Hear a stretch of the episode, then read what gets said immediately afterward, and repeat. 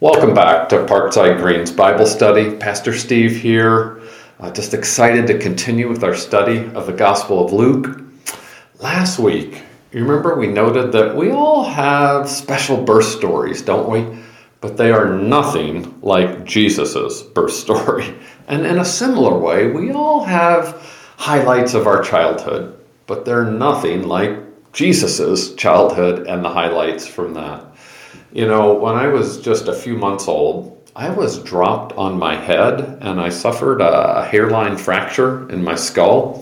And I know you're thinking, that maybe explains a few things about how you have a few marbles loose, uh, Pastor Steve. And maybe it explains uh, why, when I learned to crawl, I-, I was always going after cigarette butts, which I then put into my mouth. Ah, those childhood memories, right? But again, our highlights are nothing like the highlights from Jesus' childhood. And what Luke, under the inspiration of the Holy Spirit, mind you, what he highlights in chapter 2, verses 21 to 52, can be organized under three headings. Number one, keeping of God's law. We're going to see that mainly in verses 21 to 24. Secondly, speaking of God's Messiah which we see in verses 25 to 30. And thirdly, maturing in God's ways, which we see in verses 40 to 52. Now, interestingly, all three of these childhood highlights happen in the exact same place, the temple in Jerusalem. So we start then with verse 21. At the end of eight days, this special baby is circumcised, just as God commanded in the law recorded in Leviticus 12. And on the occasion of his circumcision, he was called Jesus, which is the name the angel had told Mary before he was even conceived in her womb. As you know, Jesus is the Greek equivalent of Yeshua or Joshua, uh, which is the Hebrew name for the Lord saves. The Lord saves. Joseph and Mary then they kept God's law of circumcision for Israelite boys, and they obediently used the name that God had given them through the angel. Then, about five weeks later, when the time for presentation and purification came, as stated in Exodus 13, Leviticus 12, Numbers 18, you can read about it there. Joseph and Mary brought Jesus up from Bethlehem to Jerusalem to present him to the Lord. Why?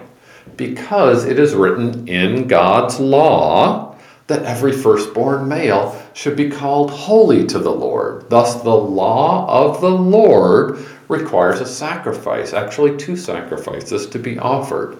Now, wealthier people could offer a lamb and a bird for their two sacrifices, but the law in Leviticus 12 also allowed a pair of turtle doves or two young pigeons to be offered by people of more modest means, which apparently Joseph and Mary were. And then, if you jump ahead to verse 27, you see how his parents brought Jesus to do for him according to the custom of the law. And again, in verse 39, it stresses how it was only after they had performed everything according to the law that this uh, little family then the family of three, returns back to Galilee to their own town of Nazareth. Jesus' circumcision and the subsequent purification, they don't make it into our Christmas carols, do they? I can't think of a single Christmas carol that highlights uh, these events in his life. But God's law is mentioned five different times in this passage. You see, under the direction of his parents, the keeping of God's law was a key highlight of Jesus' childhood. After receiving eyewitness testimony and following all these things closely to write an orderly account, Luke, inspired by the Holy Spirit, highlights Jesus as keeping the whole law for us. As Hebrews 2:17 says, Jesus had to be made like his brothers in every respect so that he might become a merciful and faithful high priest in the service of God to make propitiation for the sins of the people. Think about it. Out of all the possible highlights from Jesus' childhood, this first section really stresses the keeping of God's law. Then, in the second section, in verses 25 to 38, it stresses speaking of God's Messiah. And this speaking comes from the lips of two otherwise unknown people. They make their only cameo appearance in Scripture in this passage, right? Simeon and Anna. And apart from these 14 verses, we know nothing more about this man or this woman. But Luke tells us six crucial facts about each of them. First, Simeon in verses 25 to 27. Number one, he was righteous. Simeon sought to live in God's way. Number two, he was devout. Simeon was careful about his religious duties. Number three, he was waiting for the consolation of Israel. Simeon expected the coming of the Messiah to, to rescue and comfort his people, to console them. Fourthly, the Holy Spirit was upon him. Simeon experienced a special presence of the Spirit. And so we can trust, right, his spirit inspired words.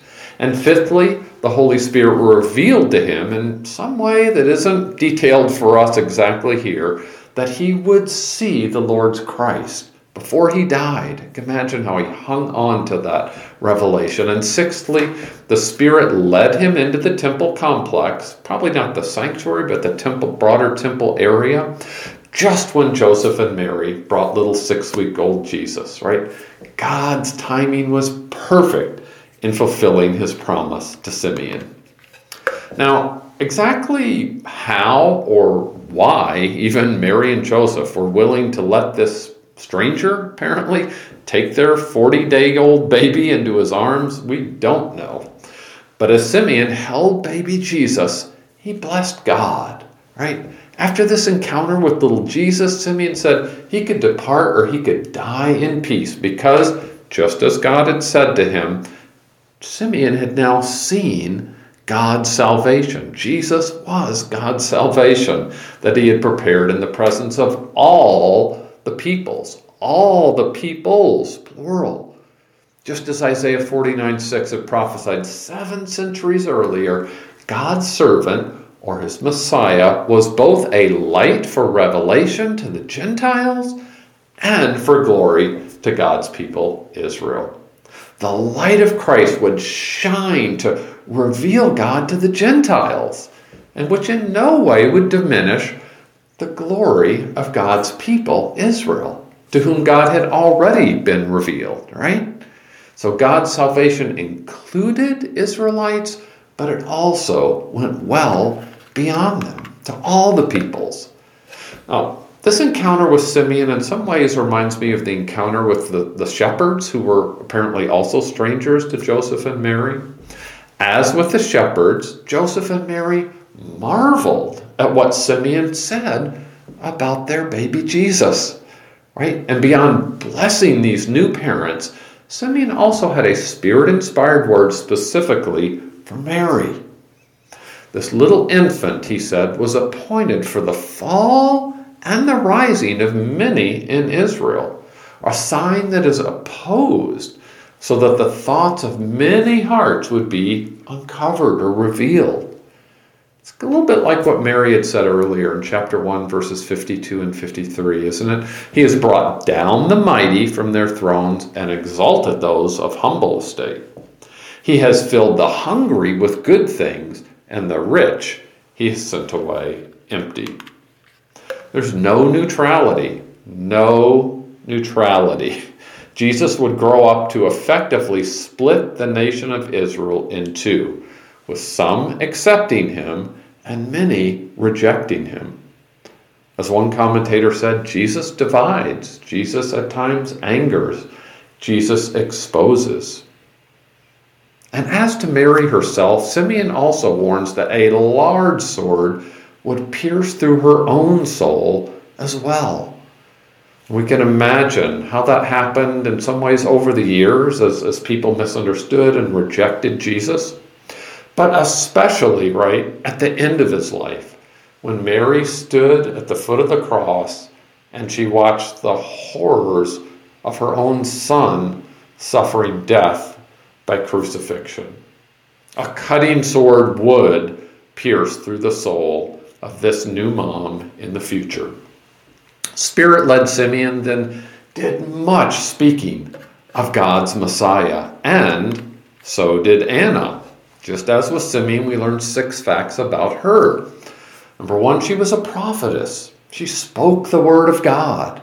Secondly, she was of the tribe of Asher. Her dad was named Phanuel. Thirdly, she was advanced in years. And think about this in the ancient world, age was revered and it was honored, right? So that Anna's testimony was really seen as extra credible given her age. Fourth, she had been a virgin who was married for seven years and then had remained widowed, apparently up to her current age of 84. Fifthly, she never left the temple. She was there all the time. And sixth and finally, she worshiped with fasting and prayer night and day. Now, at this point, I don't know how it was with you, but I was kind of expecting Anna to take baby Jesus into her arms like Simeon did. But instead, we're simply told that Anna began to give thanks to God and to speak of God's Messiah to all who were there waiting for the redemption of Jerusalem. And the prophetess Anna, right, she speaks to all those. It wasn't just Simeon who was awaiting the consolation of Israel, all those in the temple. She speaks to them of God's Messiah. Think about it. Rather than withdrawing in the potential sorrow or, or loneliness as a widow. Anna worshiped God all the time. And when she saw little Jesus, she spoke of him to all who were waiting in the Jerusalem temple for redemption. She and Simeon seem to know a lot about little Jesus, don't they? A godly male and a godly female both eagerly await redemption in Christ. Now, as first time readers, I think we'd be wondering whatever happened to this little baby, right? What, what was his life story after all? How did it play out? Well, verses 40 to 52 tell us it was a story that included 12 years of maturing in God's ways. Maturing in God's ways. Jesus developed physically, mentally, and intellectually, as well as spiritually. Verse 40 says, The child grew and became strong, was filled with wisdom, and the favor of God was upon him. Then, notice we don't have to wait very long to see God's special wisdom on display in Jesus because Luke kind of fast forwards us to the last recorded highlight from Jesus' childhood. The last glimpse we have into Jesus between his birth and his public ministry. It's a well known incident that occurred when he was 12 years old. Now, Joseph and Mary were pious Jews, right? They obediently went to Jerusalem every year for the feast of the Passover. And we don't know anything about the years when Jesus was 1, 2, 3, 4, 5, 6, 7, 8, 9, 10, 11. And we don't know anything about the years when he was a teenager or in his 20s. But when Jesus was 12, and the seven day feast of unleavened bread had ended, the boy Jesus stayed behind in Jerusalem as the rest of the family returned. His parents thought, mistakenly, that Jesus was part of that caravan heading back to Nazareth. But when they searched for him uh, among the relatives and acquaintances, maybe at the end of that first day of travel, they did not find him. And we can imagine their parental concern, right, as, as they returned perhaps 20 miles back to Jerusalem to search for their lost or missing son. Took three days altogether. Now, this is probably one day as they traveled away, one day as they traveled back, and, and a day of searching for Jesus until they found him in the temple, sitting among the teachers, listening to them and asking them questions a 12 year old boy, think about that, not even yet a man in Jewish thought, he was dialoguing with Jerusalem temple theologians. and all the adults who heard this kid were amazed, weren't they, at his understanding and his answers. He really stood out. This was no ordinary student. Jesus was a, actually a conversation partner with temple teachers. And when his parents arrived on the scene, and they saw what Jesus was up to, they were astonished too. And then Mary spoke up with a question Son, why have you treated us so? Behold, your father and I have been searching for you in great distress. As the message paraphrase it, paraphrases it, your father and I have been half out of our minds looking for you. And some had suggested that maybe even that, that sword had begun to pierce Mary's soul at this time. But then Jesus, remember, not yet a teenager, he responded with two questions of his own. His earliest recorded words. These are the first words recorded from Jesus' lips. Why were you looking for me? Did you not know that I must be in my Father's house? The sense seems to be uh, Didn't you know I'd be here in the temple? I, after all, it's my Father's house. Jesus had been making the most of his opportunity in this special place. Now, we don't know exactly how or, or, or, when it dawned on him, but it seems that by age 12 here, Jesus was clearly aware that he was the Son of God, right? Just as the angel Gabriel had said back in chapter 1, verse 32, and chapter 1, verse 35. Now, while Jesus seemed to understand or grasp his identity as God's son, his parents did not get what he said to them, right? And remember, it, it had been a dozen years, it had been 12 years since uh, uh, Gabriel and, and, and the shepherds and Simeon and Anna had clearly testified that Jesus was the Son of God, a Savior, Christ, the Lord, God's salvation. Again, while his parents didn't seem to fully get it at this time, Jesus did. Long before he began his public ministry, Jesus was aware of his unique relationship to God as a son to a father. And we are told that although Jesus' primary allegiance was to his heavenly father, right, I must be in my father's house, he was also submissive to his earthly father and mother. And once more, boy, Mary had plenty of things to treasure up in her heart. She might not have fully understood, but she remembered and mulled these things over. And finally, in summarizing the years ahead, Luke tells us that Jesus increased in wisdom and in stature and in favor with God and man. Course, a gospel is not an exhaustive biography, it's a selective proclamation of truth. We know nothing more about Jesus' teen years, or his 20s for that matter, except that he matured in God's ways by increasing and growing in wisdom, again, probably his mental or intellectual development, in stature, his physical or bodily development, in favor with God, which seems to indicate spiritual development, and in favor with man, which probably points to social development. As the years went on, Jesus was constantly maturing in God's ways. And with that ending of chapter 2, we kind of ask ourselves how might this apply to us? Well, think about it. The first section is focused on the keeping of God's law. And there is a lesson for us here. I mean, Paul is clear in Galatians 2:16 that a person is not justified by works of the law, but through faith in Jesus Christ.